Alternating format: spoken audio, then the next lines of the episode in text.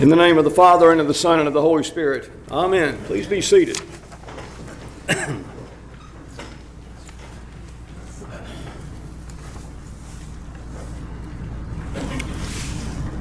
used to doing chapel masses every Sunday morning, two of them before I get here. And they're a little bit shorter than this today, but you're not going to be so blessed you're going to get the whole homily. And we got a lot of meat on the bone, so we might as well go ahead and tear in here. I want to kind of start this morning, though, by asking you if you've not made the same observation I have in recent years.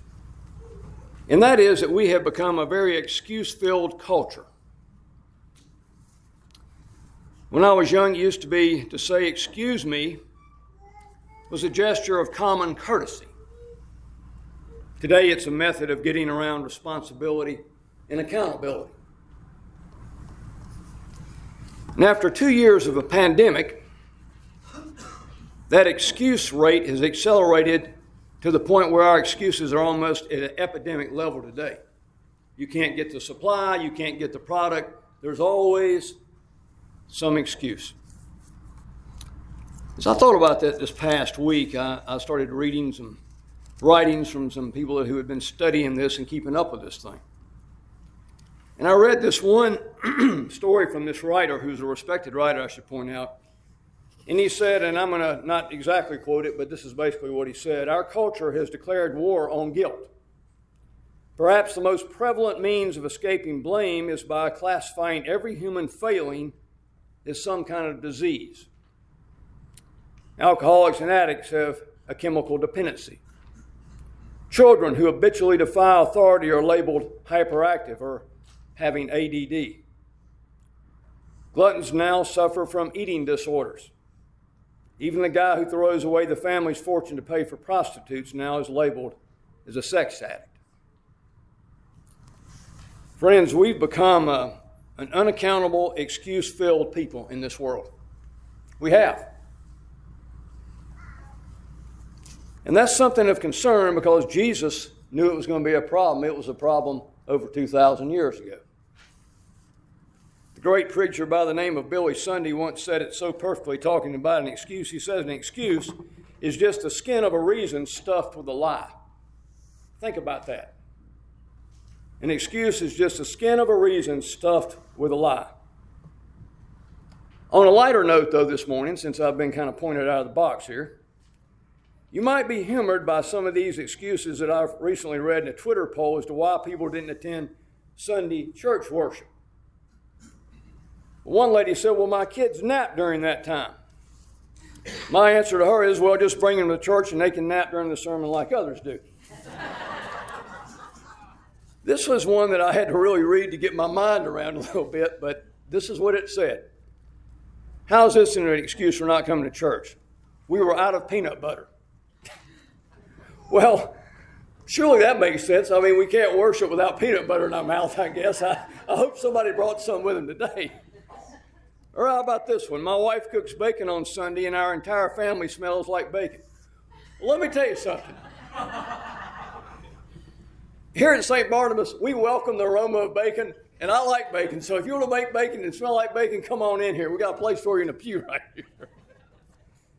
And I had, I had to go back to this one because I just have a hard time really understanding why this landed on a Twitter feed. It says, um, How about this one? I couldn't get the lid off the peanut butter. now, who would have ever thought that peanut butter would become a theme in avoiding worship on Sunday morning? But apparently it is, or it has become. And finally, I'll leave you with this one. I didn't go to church today because I was constipated. Sorry, that didn't work for me this morning. I'm in front of you, so, and I always usually am. Don't try that one with me. It's not going to go down with me. All that to be said, and to make a point that we've become a very excuse filled culture in this world. And in today's gospel, Jesus teaches us that there is no excuse, no excuse for following him when he calls you in this world. So I thought about that this week. I, you know, I've had people come up and I try to move them forward in their discipleship, and sometimes I'll ask them. I'll say, "Well, can you think of any reason that you could give God this day that He would possibly accept for you not following and giving your life to Jesus? Think about that. Is there one? Truth is, there is no good excuse. Absolutely none. Today, we are going to see three would be disciples are given a personal opportunity to follow Jesus. And as we see today, each one of them had an excuse. For the sake of those people in America that have to endure this tomorrow at the service there, I'm going to read this passage once again, beginning at the 57th verse. As they were going along the road, a man said to him, I will follow you wherever you go. And Jesus said to him, Foxes have holes, and the birds of the air have nests, but the Son of Man has nowhere to lay his head. To another he said, Follow me. But he said, Lord, let me first go and bury my father. But he said to him, Leave the dead to bury their own dead. But as for you, go and proclaim the kingdom of God. Another said, I will follow you, Lord. But but let me first say farewell to those at my home. Jesus said to him, No one who puts his hand to the plow and looks back is fit for the kingdom of God. Notice here that Jesus responds to these very prospective disciples individually at the point of their, of their reason for not going. And as with other encounters, Jesus deals with everyone individually. And I think probably one of the best examples is when Jesus ran into the rich young ruler. You remember the story, right? The guy wanted to know what it took to get to heaven, and the rich young ruler, you know, he had all these um, riches and everything, and Jesus knew that money was the thing that stood between him and his commitment to following Jesus. He knew that it controlled the man's life.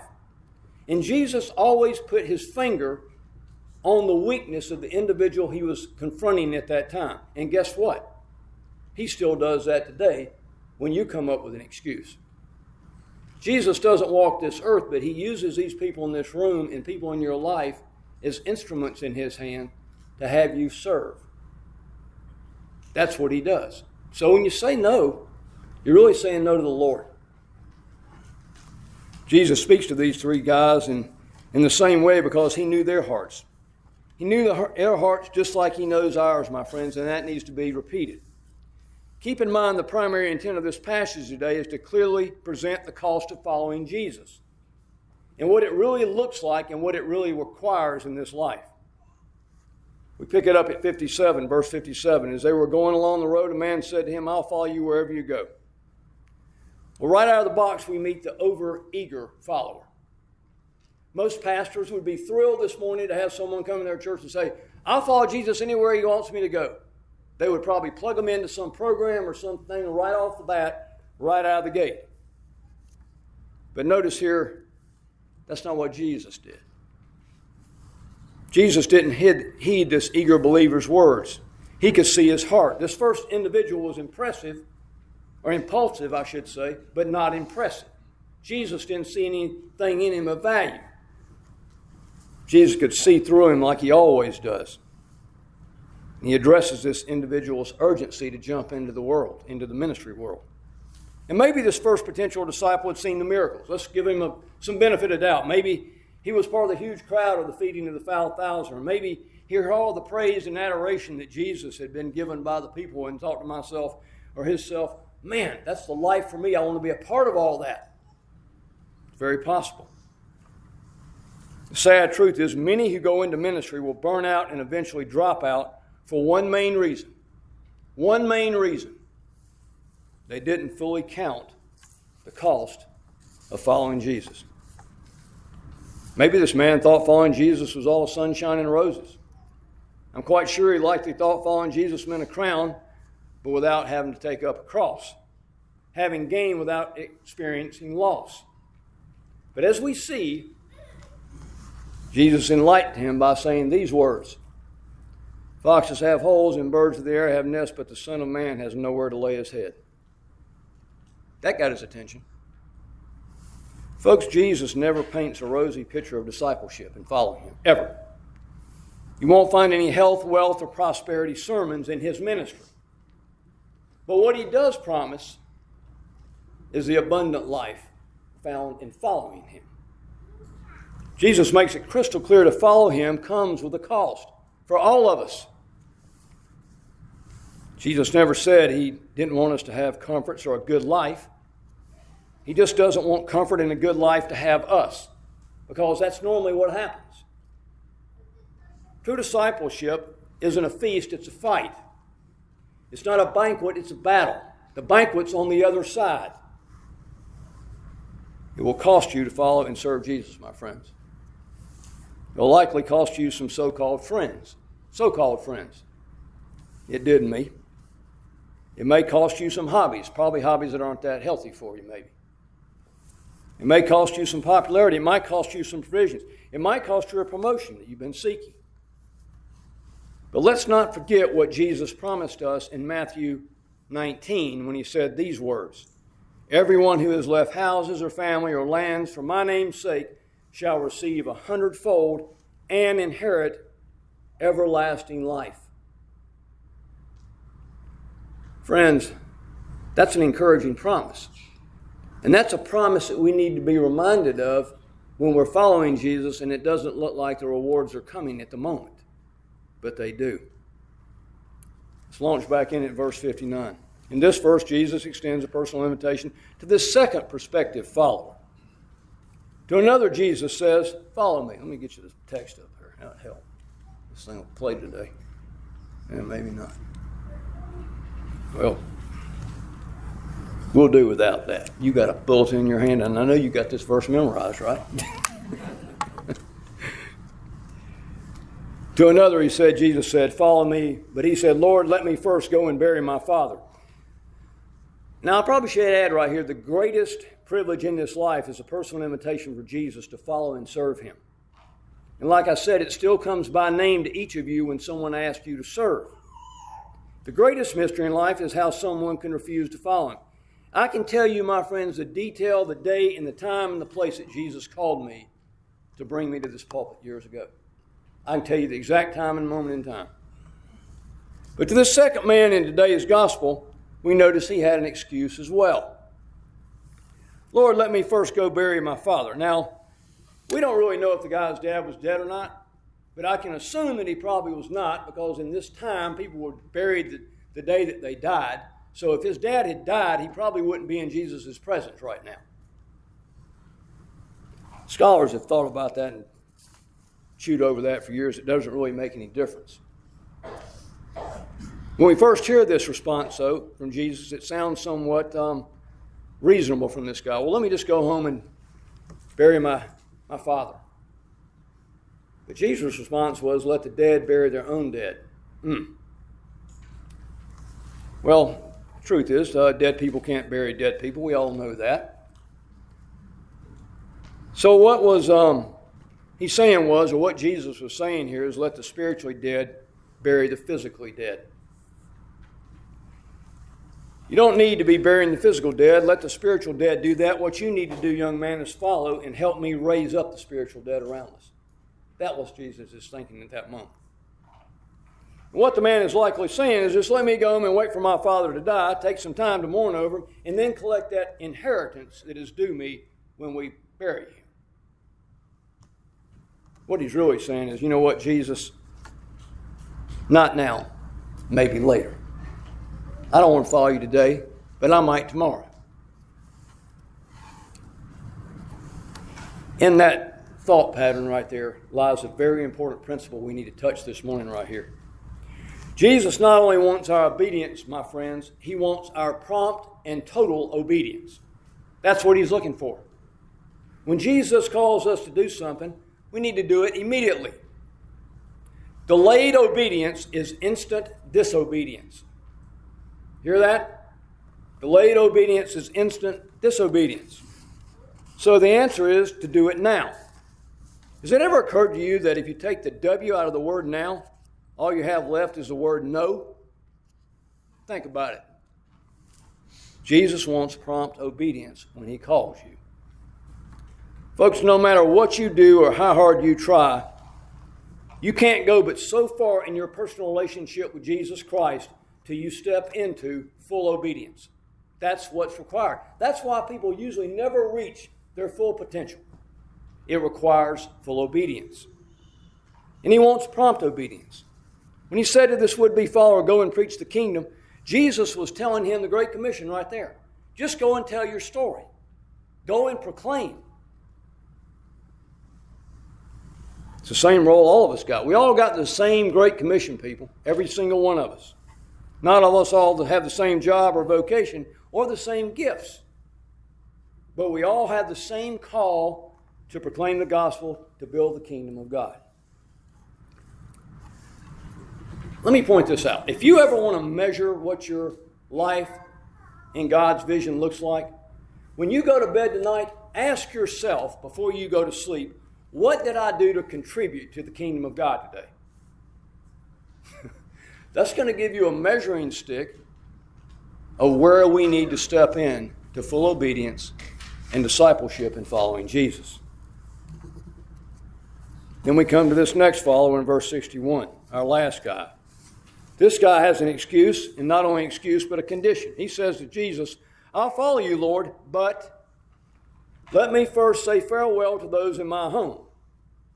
Jesus responds to this request right here No one who puts his hand to the plow and looks back is fit for the kingdom of God. I love that verse. I could preach on it from now to tomorrow. My dad loved it, and we heard it a lot as boys. Greg, don't take your hand off the plow, do what I told you, and don't look back and don't talk back. He added a little bit more to it than Jesus did and so maybe sometimes some other words that I won't bring up today. In other words, nothing is significant as the death of a loved one, nothing is trivial as a family gathering, nothing as trivial as a kid's soccer game or a ballet lesson. Absolutely nothing, absolutely nothing, not even peanut butter or the smell of bacon, I should add, is important enough to interfere with following Jesus. Nothing. It's easy to see into this would be follower's self centered heart. He says, I'll follow you, Lord, but first let me, and then you just go ahead and fill in the blank right there with whatever you want. I'll follow, but let me. We all got, we all can put something in there, can't we? I'll follow you, but first let me go back, go back and do something. Dear friends, our buts do not compute in God's kingdom plan. Now, you can look at that little statement there from a couple of different directions. Your answer of but to him does not register.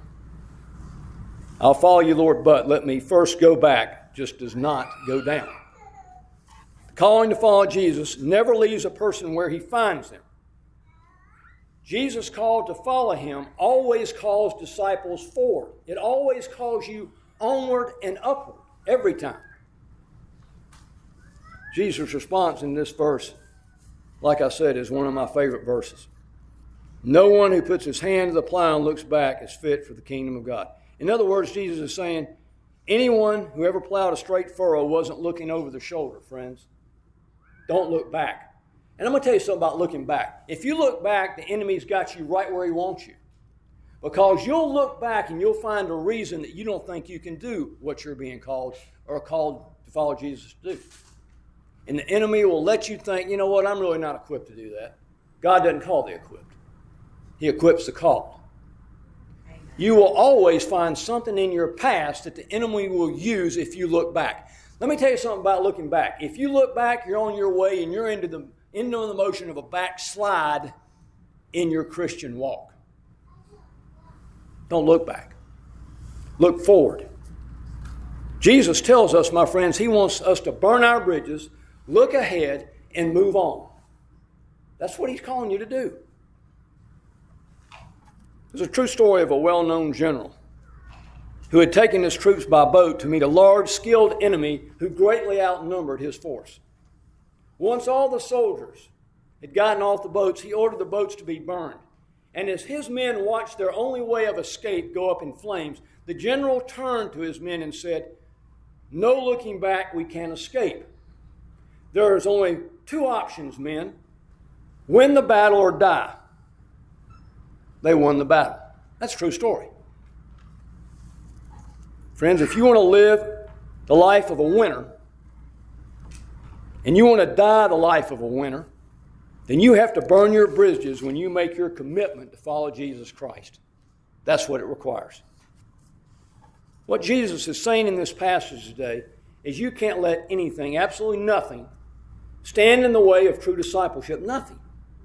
Genuine Christian discipleship leaves no room for excuses, no room for compromise, and no room for half heartedness. Have you ever been prompted by the Holy Spirit to do something and you didn't do it? We all have. Have you ever noticed that just thinking about doing it allows you, in some weird psychological way, to substitute the action with an emotion? Have you ever felt better just because you simply thought about sending someone a thank you card even though you never actually did it? That prompting was saying, I need to send a card to someone, but you didn't. And that's an example of failing to follow up the emotion with the action. It happens all the time. That's exactly what often happens. It happened to many who heard this call of Jesus to follow him in the scripture. It happened to all three of these guys today. But it also happens to people in this church and people in our lives all the time. Friends, faith requires action. Faith without works is dead. Have you ever felt the prompting of the Spirit to commit to a life of true discipleship? If so, why haven't you followed through? What's your excuse? Are you allowing the emotional prompting of the Spirit to substitute your action?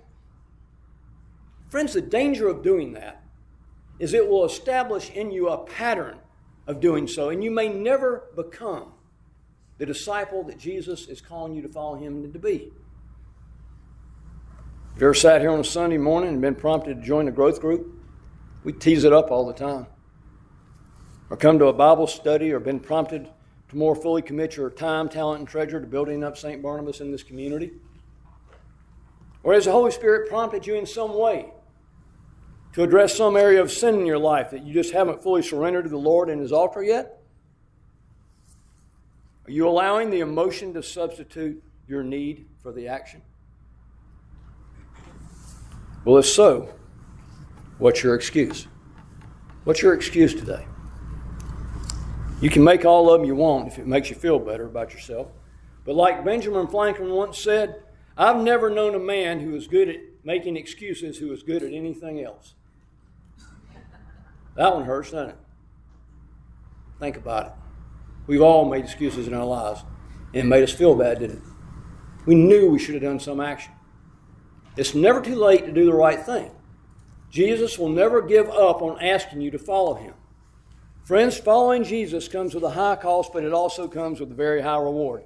And I'm going to leave you this morning with a true story which illustrates both of those points. In 1904, a young man graduated from high school in Chicago, Illinois. He was a member of the Moody Bible Church. His name was William Borden. William was the heir to the Borden Dairy estate. His family were multimillionaires. For a graduation gift, his parents sent him on a trip around the world. He went to Hong Kong, Egypt, the Middle East, and all throughout Europe. William wrote to his parents on the trip describing the compassion and burden he had felt for all the hurting people he had encountered for the first time in his life on this world journey. Finally, he wrote his mom and said, I believe God is calling me to be a missionary. In the following letter that she received, he wrote, I am certain God is calling me, and I'm going to surrender my life to following Jesus and prepare for the mission field. William then came home and spent four years at Yale. He actually thought about foregoing his education and going straight to the mission field, but he wrote his family saying he wanted to be as prepared as possible so then he went and spent three years at Princeton Seminary. While in school, young William gave over $70,000 to many different mission causes. That'd be well in the millions today. While in seminary preparing to go on his first mission trip, William Borden wrote two words in the back of his Bible. He wrote, No reserves. No reserves. William had made up his mind to live by faith and trust God in all things, and he was going to hold nothing back in his call to follow Jesus. After graduation, he was offered numerous jobs, but he turned them all down. He then wrote two more words in the back of his Bible. He wrote the words, No retreats. No retreats. You see, William had made up his mind to keep his hands firmly on the plow and never look back. after seminary, William went back to Egypt as a missionary to share the gospel. And while he was there, he contracted meningitis and died within a month. There are many people who would say, well, what a waste. He spent all that time preparing for the mission field ministry, and he died so early in his call to follow Jesus. But that's not what William thought. You see, William wrote down his last thoughts in the back of that Bible. He wrote two final words in the back of that Bible under the words no reserves and no retreats. William Borden wrote, no regrets.